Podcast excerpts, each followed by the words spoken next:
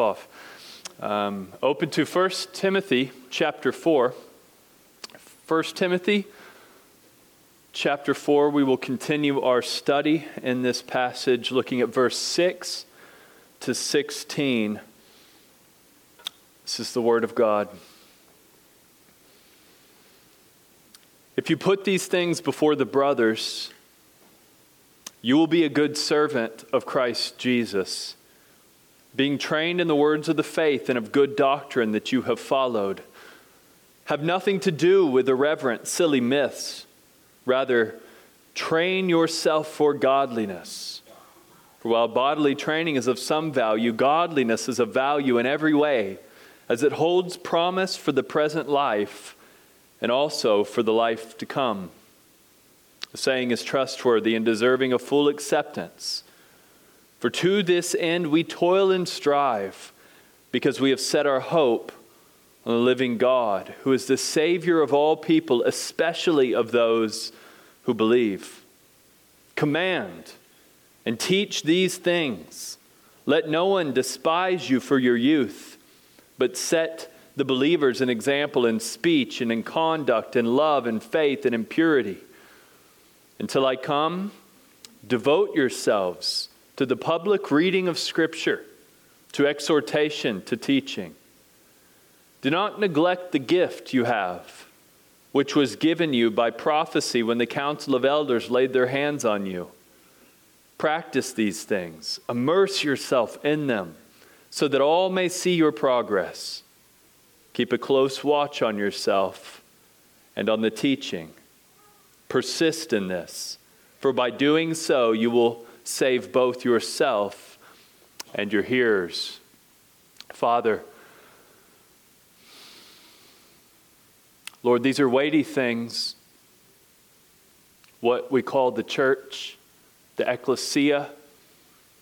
Uh, we thank you for this pillar and buttress of truth, this household of God that is yours, Lord. It is not our church.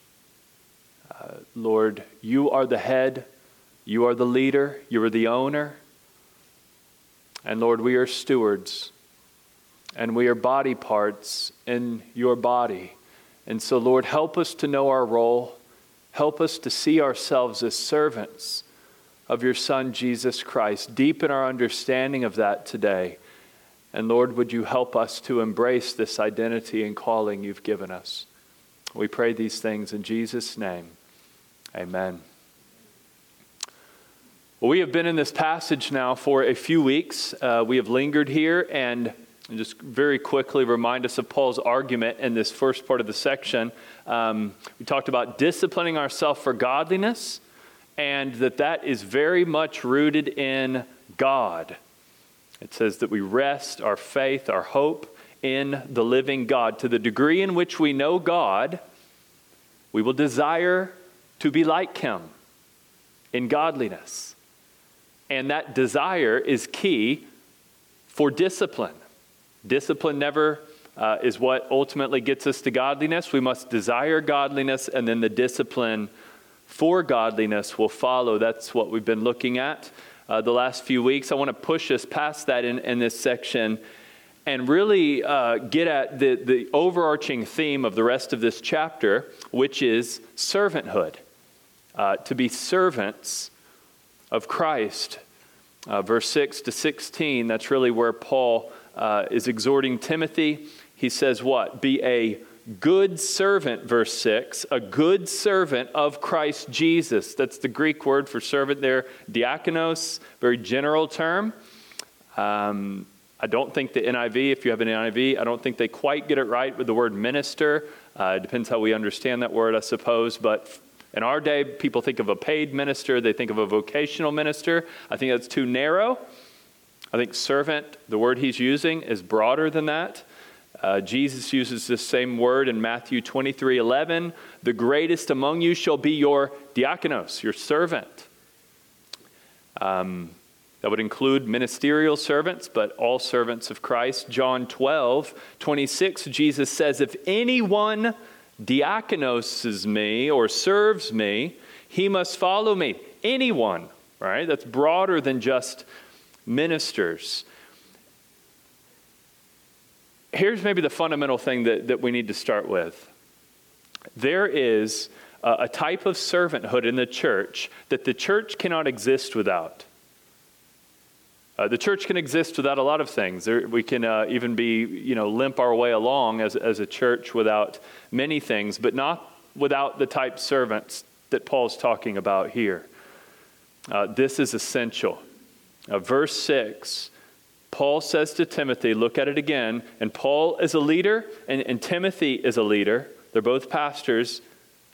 And he says, if you put these things before the brothers, you will be a good servant of Christ Jesus.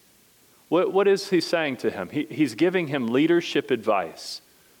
This is leadership advice. We don't see the word leader very often in the Bible. Um, six times it, it shows up. But what we do see is this idea of servant. So, for example, uh, we see Moses, my, not my leader, but my servant. Uh, so, leadership uh, is often called servanthood in Scripture.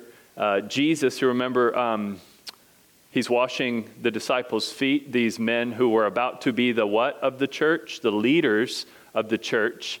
And he's saying, uh, the greatest among you shall be your servant. As he's serving them, he's telling these leaders that they will be servants. Side, here, here's a little side note. Um, many of you have heard of the, the phrase servant leadership. It's very popular in, in our day that people would talk about servant leadership. That phrase was coined by a, na- a man named Robert Greenleaf. Uh, and he's not a Christian. Uh, he didn't get this idea of servant leadership from the Bible, um, but from a 1950s work of fiction called Journey to the East Greenleaf's ideas influenced a man named Larry Spears, who wrote a famous book uh, called 10 Characteristics of the Servant Leader. And listen to the first three of these 10 he mentions listening, empathy, healing. Not sure if that's what Jesus had in mind when he talks about servanthood and leadership. And here, here's why I bring this up. Because in our day and age, in the last 50 years or so, when the feminist movement has really taken off, you know, one of the greatest weapons in their arsenal to put down male leadership in any sphere? Servant leadership. Even, especially in the domestic sphere. Uh, many women may say, well, yes, the Bible calls you a leader, husband, but a servant leader. And so you serve me and you do this, and I need you to do this and this and this. And because he's a servant leader, he must obey the orders. And, and this gets played out at, many levels this idea of servant leadership taken from Robert Greenleaf. And uh, now, look, look, do we need to guard against domineering forms of leadership? Absolutely. Uh, scripture does that. Husbands, love your wives. Husbands, love your wives as Christ loved the church. That guards against domineering leadership. Uh, or pastors, don't lord it over those in your charge. That guards against domineering leadership. The scripture itself should guard us from domineering leadership. We don't have to change concepts and ideas uh, regarding what, what many call servant leadership to do that. Uh, how do we guard against authoritarian leadership abuses? And here, here's what I would put before us we all become servants of Christ Jesus. And we guard against abuses in leadership. Here's the prime example that I think the Bible gives us of this King David. Who had more human authority than King David? He, he was the uh, he was a monarch leader. I mean, he was an ultimate leader over God's people in Israel, and God anointed him to that office. Yet he says in Psalm 84 10, I would rather be a doorkeeper in the house of God than dwell in the tents of wickedness. He continually uh, positioned himself and, and postured himself in prayer before the Lord, recognizing I'm not the ultimate authority here. I am not the final say. I'm, I am under authority myself. And we see that all through David's life and ministry, uh, that he saw himself under a leader himself. And David was no perfect man, but I don't know of any case in which we can say he was an abusive or domineering leader, even with all the authority and power he had, because he understood what? He's a servant. He's a servant under the Lord. So he's not a passive leader getting pushed around by the angry mob and doing everything they commanded. He's not a domineering leader over those in his charge because he saw himself as a servant. He understood, my whole life is grace. He said at one point, I'm a worm, not a man. All right, this man had a good anthropology. He understood himself and that he was nothing more than a steward uh, of God's rule over others. David's posture as a leader was to constantly submit himself to a higher authority and to not view himself as top in command. I think this is the attitude every Christian should have. Um, when we're serving God's people, we're actually just servants of Christ. Look at verse 6 again. If you put these things before the brothers, Pastor Timothy, you will be good servants of Christ Jesus. What's he saying? You're serving Christ when you serve them. When you're passing out communion elements, bulletins, when you're helping in the nursery, when you're leading music, when you're ministering in the counseling room, when you're leading city groups, when you're preaching sermons, you're serving the brothers which is really serving Christ.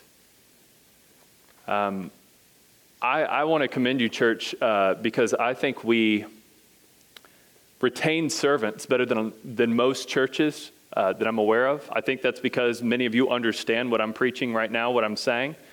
Um, I know of many churches that go through hundreds and hundreds of volunteers.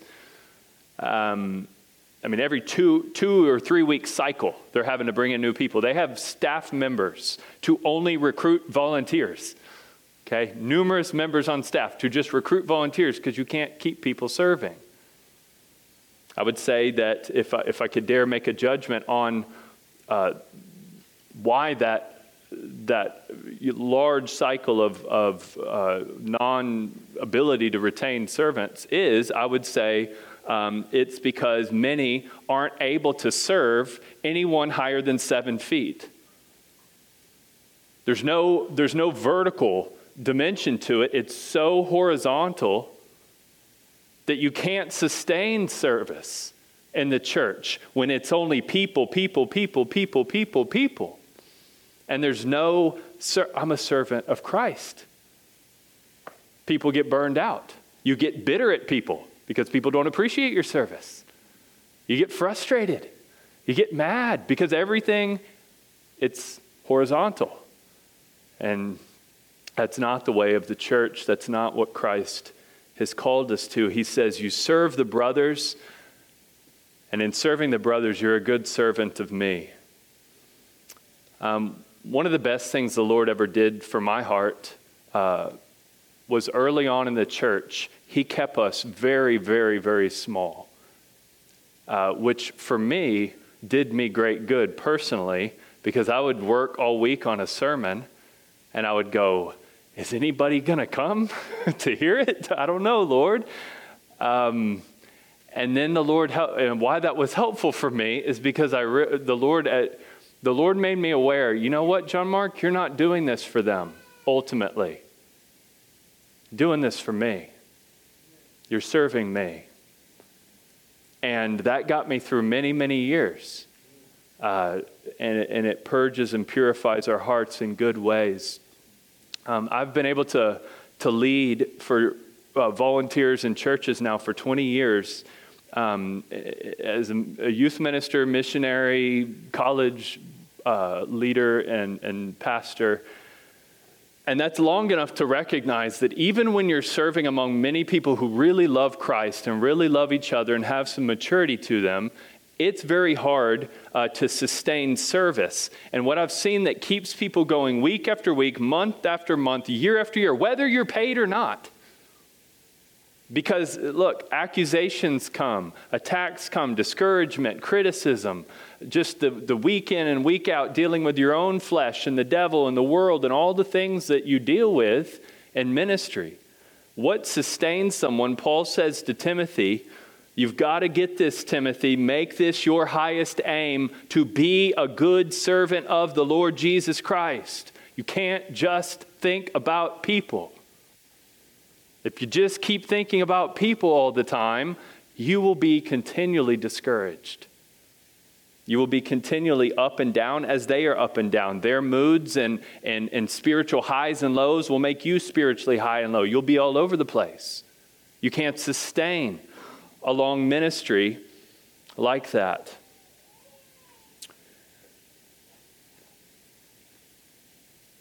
Jesus said, Whatever you do unto the least of these, my brothers, you've done it to me. If your service to Christ Church is service to Christ, you'll keep serving Him till glory. Whether anybody notices you, whether you're thanked and appreciated, which might be encouraging, but you don't need it.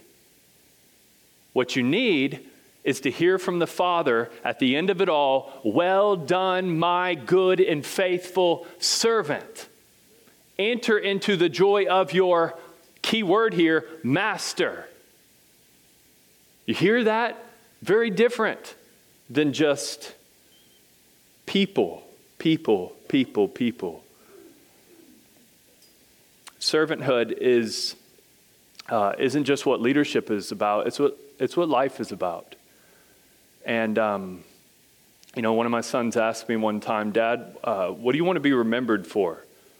I said, Well, I don't know if I'll be remembered, but if I, if I ever am, I want to be known as a servant of Christ. And then this was the interesting follow up question well, what if people think of you as just a pastor? I said, Well, I'll, I'll have failed at my ultimate calling. Because my calling is to pastor, but my identity is a servant of Christ. And if father or husband or pastor ever becomes the thing I'm known for, my calling has usurped my identity. My identity is a servant of Christ. And the same is true for you, brothers and sisters. Uh, we must be very careful that we don't let our callings become our identity. Um, if mother, father, husband, wife, doctor, pilot, teacher, whatever, fill in the blank, uh, whatever your calling is, if that is put before or over servant of Christ, your whole life is wrong. And you got to flip it over and get the order right. The identity is servant of Christ. And out of your identity, you're a father, you're a wife, you're a husband, you're an employee. You do what you do. Get that order right. It, it really does matter. And, and, look, this is Paul. Paul isn't just telling us to do this, he thinks of himself this way. How does uh, Paul open his letter? Paul, a servant of Christ Jesus. And think about Romans. This is even more helpful. The book of Romans, if you go to uh, if you want to begin to memorize the book of the Bible, I would suggest Romans. It'll humble you uh, and, and, bless you because as soon as you get to Romans chapter 1, verse 1, you're going to run into this. Paul, a servant of Christ Jesus, called to be an apostle. Listen to the categories identity, servant of Christ Jesus, called to be an apostle. You, you hear the distinction and how he understands himself. That's essential that we get that. I don't think any of us are going to do anything greater than be an apostle. Okay? Um, and he didn't see that as his first identity servant of Christ Jesus, called to be an apostle. Listen to Colossians 3 23. Whatever you do, work heartily as for the Lord, not for men, knowing that from the Lord you will receive the inheritance as your reward.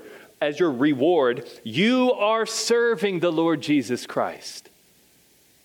This is So important. You say, well, what does that look like? I, I want to get very practical. This will liberate you if you can get what I'm about to say. Someone passed this on to me many years ago, and, and it just, by the grace of God, I, I received it and have tried to live by this, and it's been extremely helpful.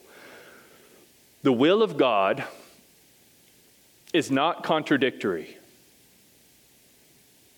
That's what will liberate you, if you understand that. Now, what does that mean? Uh, it means if God has called you, let's say He put four primary callings on your life. Let's say you're a husband, you're a father, uh, you're an employee, and you're a member of a church, a member of Christ's Church. Those are four callings that God has, has put on your plate. Being a servant of Christ means you don't have to disobey His calling to you as a husband in order to fulfill the other three. God's will for you isn't contradictory. You don't disobey Him in one area in order to fulfill the others. Why? His will is not contradictory. God doesn't set us up for failure. If He's called you to serve Him in those four areas, He will help you do it. He's a good master. But if I make my job my master and I'm serving my job above all, what am I now neglecting? Probably my family, possibly the church, right? If, if I'm serving my family as Lord and Master, making all my decisions ultimately centered around my family, how does my wife feel? What are her emotional? I mean, that, uh, what about my kids? Are they, do they like? And, and, and that's my ultimate determiner for what I do with my life, for how we set our priorities. What's my, who's my master? Who's really my master? You know, how do you know if you've replaced Jesus as your master with something else as your master? You ask, what one area dominates and causes me to neglect God's will in the other areas that I'm called to serve? And whatever that area is, you found your functional master the thing keeping you from serving your real master, Jesus Christ. And unless we think there's any conflict between when Jesus says, Love the Lord your God with all your heart, all your mind, all your strength, and you go, What would I have left over if I loved God like that? Well, apparently he thinks you have something left over because he says, Love your neighbor as yourself. So if you give yourself fully to service to God, say, I want to do your will in everything you've called me to, you will have room to do it in all the areas that He's called you to. Colossians 3 Whatever you do, work heartily as for the Lord, not for men, knowing that from the Lord you will receive the inheritance as your reward. You are serving the Lord Christ. Now, we're not moving very fast. We're still in verse 6, but I want us to see a few more things here. He says, If you put these things before the brothers, you will be a good servant of Christ Jesus. Now look at this next phrase being trained. Some of your Bibles may say nourished. It's another word we could use instead of trained. Being nourished in the words of the faith and of the good doctrine that you have followed. Who's being nourished?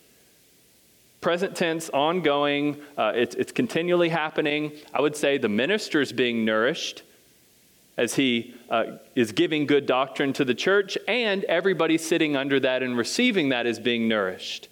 And it's a continual action, it's a continual experience. So, a good servant of Christ are those who serve the word. Who serve the word, and it nourishes them and the people that they're serving, which is what we mean by reformed on our sign, by the way. Um, you say, what is a reformed thing up there for? What does that mean? it, it means, above all other things, we are a church that puts the text of Scripture above all. That we believe God speaks to us through this. We test everything according to this. Uh, it is our ultimate guide. We submit to Christ by submitting to His Word. We submit to God by submitting to His Word. He says, You're a good servant of Christ when your standard is the words of the faith and of good doctrine. The, the distinguishing feature of Reformed theology is what? Sola Scriptura. Sola Scriptura. Scripture alone. And the fruit of that is not some sort of cold academic, just guy who knows a lot of Bible. The fruit of that is nourishment, health, spiritual life, and vitality. Good doctrine produces more than just knowledge, but knowledge that accords with godliness, teaching that accords with godliness, uh, Paul will say later in this letter. And look, um, pastors can't force feed that. You know, you can't shove good doctrine down someone's proverbial throat, right, and make them healthy. Uh, this is a twofold ministry. Uh, the pastor is called to study and prepare and then feed the nourishing good doctrine to the people, and then the people are to receive by faith and to ingest and to meditate on and then to go and obey. Key word there obey the good doctrine that they have received. And I would even say you haven't really received good doctrine until you put it into practice. Until it makes some application to your life, you haven't really received it at all. And that's what Paul says being trained in the words of the faith and of the good doctrine that you have what? Look at the verse. That you have what? That you have followed. See? The good doctrine has to be followed, it has to be ingested, and it has to bring nourishment into our actual lives. This is why every church needs what I want to call a liturgical servant or servants. Liturgical servants. Uh, liturgy just means the work of the people. It isn't just the minister doing work, everybody's doing work. I'm doing work to present the doctrine. You're doing, doing work to test it, make sure it's biblical and true. We're all discerning the Word of God so that we can be nourished and built up and healthy. Uh, it, it's absolutely necessary. And I mean, what else, what else is a, is a preacher supposed to do? but to preach good doctrine. What option does he have if he's to just do what is being said here? Um, he, he is a, a servant, and he is called to put good doctrine before the church. The words of the faith and of the good doctrine that you followed, it says. And then he says, You're serving Christ when you put, now look at this phrase, these things before the brothers. These things, not just anything, these things. So preaching good doctrine isn't something we do uh, just because, you know, Pastor Kent and I really like theology, so of course we're going to preach theology. No, we don't have an option. it says to preach good doctrine. It says that's how you're nourished. It says this is how I'm going to be a good servant of Christ. Do I even have an option to do anything else? I don't think I do. Now, whether people want that or not is another thing, but in terms of my understanding of my calling, that's what I'm to do. Um, that's what servanthood looks like for the minister. Um, this is not my church. This is not your church. This is not even technically our church. It's Christ's church. And he is jealous for his bride that she be nourished with good doctrine. He's the one who set it up like this. So, verse 11, that's why Paul can say so emphatically command and teach these things. Not whatever works, these things. These things that God has said in Scripture. That's why when we gather, we sing. And we don't just sing whatever we want, we sing hymns and songs and spiritual songs. Hymns, psalms, and spiritual songs. That's the categories he gives us. So we do that. We sang a psalm at the beginning of the service. We sang another psalm because God said sing psalms. Uh, we, we pray prayers of confession and intercession because God said to. Uh, we take the Lord's Supper as a gospel sacrament, a new covenant in his blood because God said to. Verse 13, it says, Devote yourself to what? The public reading of Scripture. We do that every week. To exhortation, that's what's happening right now. To teaching, that's what's happening right now. That order is significant. Uh, Calvin, Calvin put emphasis on the order there and the logical flow of that text in that reading, reading the text, exhorting from the text, and teaching further to expound the text. which again is what, how we try to do this. We, we read the word when we start out, then there's some exhortations, followed with some teaching. We'll even gather later in the week at city groups, and we'll continue to teach and draw out what God has said. Because why? He said, teach these things. These things. Not just a few times a year, but it says, devote yourself to the public reading of Scripture, to exhortation, and to teaching. So, so look, we're not pragmatists. I mean, we're just not. We can't be pragmatists. We can't just feel out whatever we think works according to our understanding. We have orders. We have direct commands and guidelines on what we do when we gather and how we function as a church. Uh, we call it, and it's historically been called, the regulative principle of worship. It just simplifies things. I don't have to be a creative, you know? Uh, I dare not reinvent the church. You don't want that. I don't. Nobody needs that.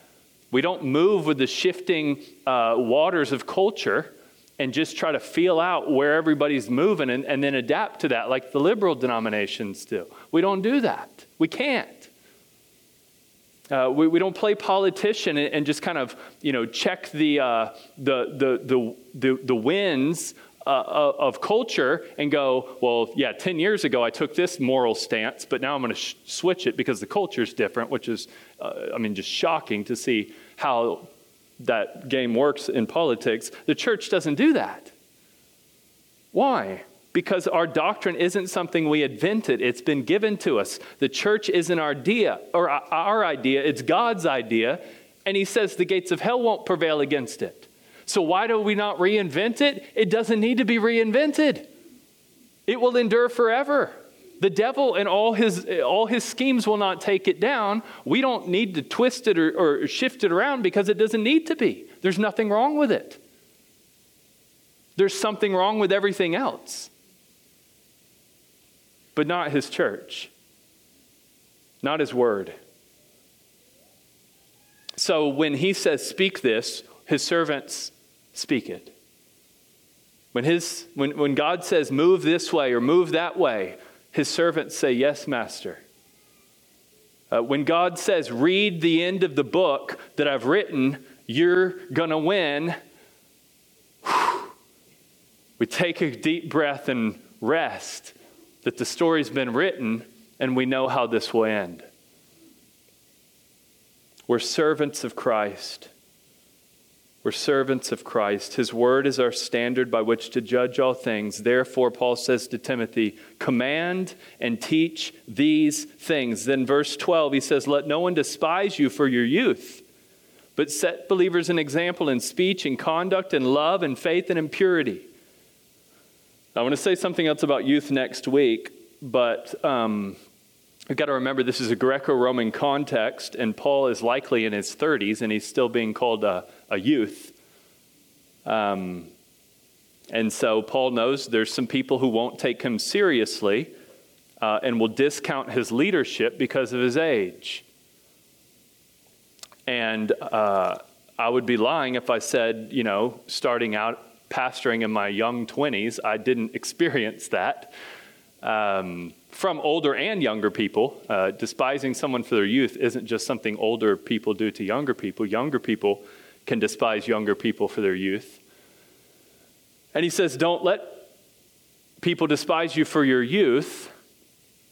And, um, and then he says something really helpful here. And this, this helped me early on uh, to get through some, some difficult things. Uh, he says in verse 14, uh, 14, remember when the elders laid hands on you?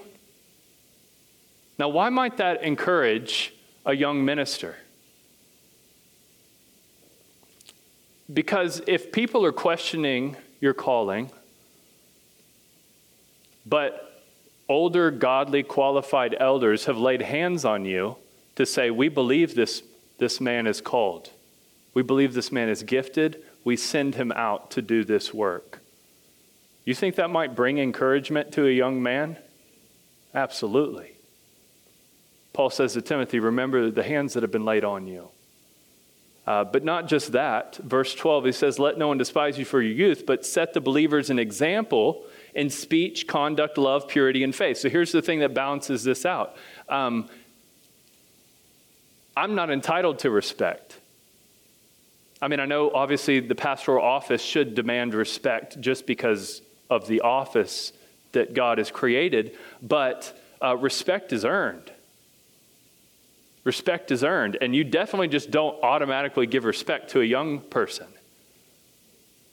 And so uh, Paul says to Timothy, you got to earn this through your love, through your purity, through your conduct, through your speech. You don't, no one's just going to respect you, especially if you're young. You earn this.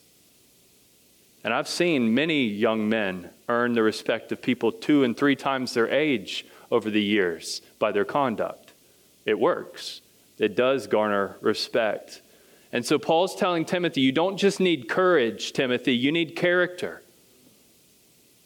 And almost all the qualifications for elders are character related. Why is that so important? Because Paul knows Timothy, people aren't going to always treat you well especially if you're a good servant that nourishes with good doctrine. Many may not want that type of food. They might want entertainment, they might want what's easy, they might want what's convenient, which often won't be what God commands because He says His path is hard. And so, a thick skin, a thick-skinned character is necessary to endure. Um, you know, y'all aren't in the process of putting together a search committee, hopefully, uh, for a new pastor. um, but many search committees that are looking for, for new pastors, they will look for giftedness above all. How gifted is this man in preaching? How gifted is he in leadership? What they should be looking for is godliness. How does he love his wife? How does he discipline and disciple his children? How does he, how does he handle his own soul, his own time? Does he just only sit around and prepare sermons to teach people, or does he ever go out and just spend time alone with the Lord in the Word and in prayer? How much godliness is in this man's schedule and time to dedicate toward that end? And here's why I say that. Paul tells Timothy in verse 15 it's not enough to just teach and preach others. He says, You must practice these things, immerse yourself in them so that all may see your progress. And he says, Persist in this. Anybody can run hard for, uh, for a short distance, minister faithfully for a few months, but if you're going to keep going and endure, you've got to persist. You've got to immerse yourself in the text. So if a pastor is so busy that he can't get off alone with the Lord, he's too busy. If a pastor can't continue to pursue lifelong theological education, in my opinion, he's too busy or his priorities are wrong, or maybe the church hasn't allowed him to have enough time to do that. This is not our, my uh, situation or, or Kent, thank, thankfully. Um, but there are many men who don't for whatever reason, continue to pursue uh, theological education, and they suffer for it, and the church suffers for it. But when pastors have adequate time to nourish their own souls, to immerse themselves in scriptures, to grow in godliness, everyone benefits. Here's the word that Paul uses, or uh, I'll use the word that the Puritans used and show that it's Paul's word. But the Puritans would say ministers need to have self care uh, or self uh, watch. And they're getting that from Paul here, verse 16. He says, Keep a close watch on yourself and on the teaching. And man, I, I have just, I feel very, very blessed.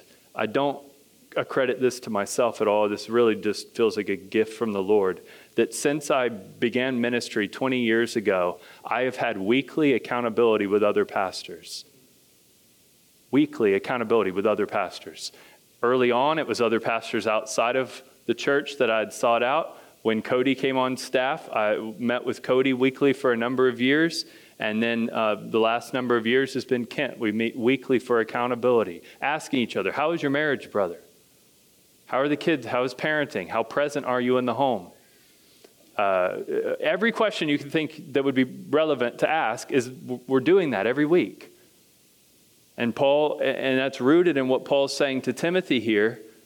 It's vital for ministers to have this. Keep a close watch on yourself and on the teaching. And notice the two categories there life and doctrine, theology and morality. If a pastor falls, where, which, what's causing it? It's either moral or it's theological. Mark it down. Go look around. If a pastor falls, it is a moral failure, it is a theological failure. What does Paul tell Timothy to watch? Watch your life, your morality, and your doctrine. You should pray for us as pastors regarding those two areas. And every minister should watch their life in those two areas. This is what Paul says to Timothy. And I get these emails every once in a while, somebody will send me, I don't know if it's to scare me or, or, or, what the purpose of this is, but send me a, a statistic about the huge amount of pastoral uh, burnout and people quitting in, in, in, the pastorate. Not for financial reasons, not uh, because they're falling away from the faith, but because they're spiritually exhausted. And so, how does a minister, and I'll close on this, how does a minister uh, guard himself from spiritual exhaustion. And this applies to pastoral ministries, this applies to anyone who's serving Christ. Uh, it's not this. This is what I read a pastor this week said in answer to this. He said, Here's how you endure all the difficulties of ministry for a long, long time. He, he, he said, You. You, the, the person in the pew that cares. Many may not, but the person who cares, that's how I endure for that person. For that person, I go through everything I go through. Now, that may sound good, but I tell you, it doesn't work. And it's not what God said, because that person might not be that person caring three weeks later. Right? This is not a stable place to latch on to to sustain your ministry Paul doesn't say, Timothy, here's how you endure. Find that one person who cares, latch onto them, put all your hope in them. That's the reason to continue. He says, practice these things, immerse yourself in these things, keep a close watch on yourself and your teaching, and above all, find your identity in your servanthood to Christ. Persist in this. Persist in this. Why? For by doing so, you will save both yourself and your hearers. This, is, this isn't a game. Life and death are before us, heaven and hell are before us. The stakes are high for the hearers and for the one speaking. Uh, these things are very serious. And I want to just bring us to the table with this thought um, what is the starting point of service to Christ? Maybe there's someone here who says, How do I become a servant of Christ? Here's step one. In fact, you can't be a servant of Christ until this happens. You must allow Christ to serve you. Before Jesus died, he sat with the men who he was about to bleed for and die for, and he served them and he cleansed them with water on their feet, and he said, You have no part with me unless you're cleansed. And Peter said, Then wash all of me, not just my feet. Jesus is saying, I have to be the one to serve you first before you turn to serve me. Put your faith in Jesus Christ. Trust what he has done to serve you in his death and in his rising. And everybody who has already done that, this table is for you. He wants to serve you even now. He continues to serve his church and minister to us and strengthen us. And so, if you've been baptized in his name, if you are uh, a believer in Jesus Christ, uh, please come and join us at the table. Uh, if you'll be refraining, uh, please come to see me. If you have questions, you can also look on page uh, two of your bulletin, and uh, you'll find some meaningful prayers there that you can pray in this time. Let's pray. Father, Lord, we thank you for your Son, Jesus Christ, who came not to be served, but to serve and to give his life as a ransom. We thank you that you didn't first give us commands about being your servants. You first served us. You laid down your life for us. And so, Lord, we've been given an example. And now, Lord, would you help us to go forth in the strength of your Spirit and to do the ministry that you've called us to for your name's sake, Lord, ultimately for you, and that we could be a great blessing to all those that we serve. Lord, help us with these things. Minister to us at this table, we pray. In Jesus' name, amen.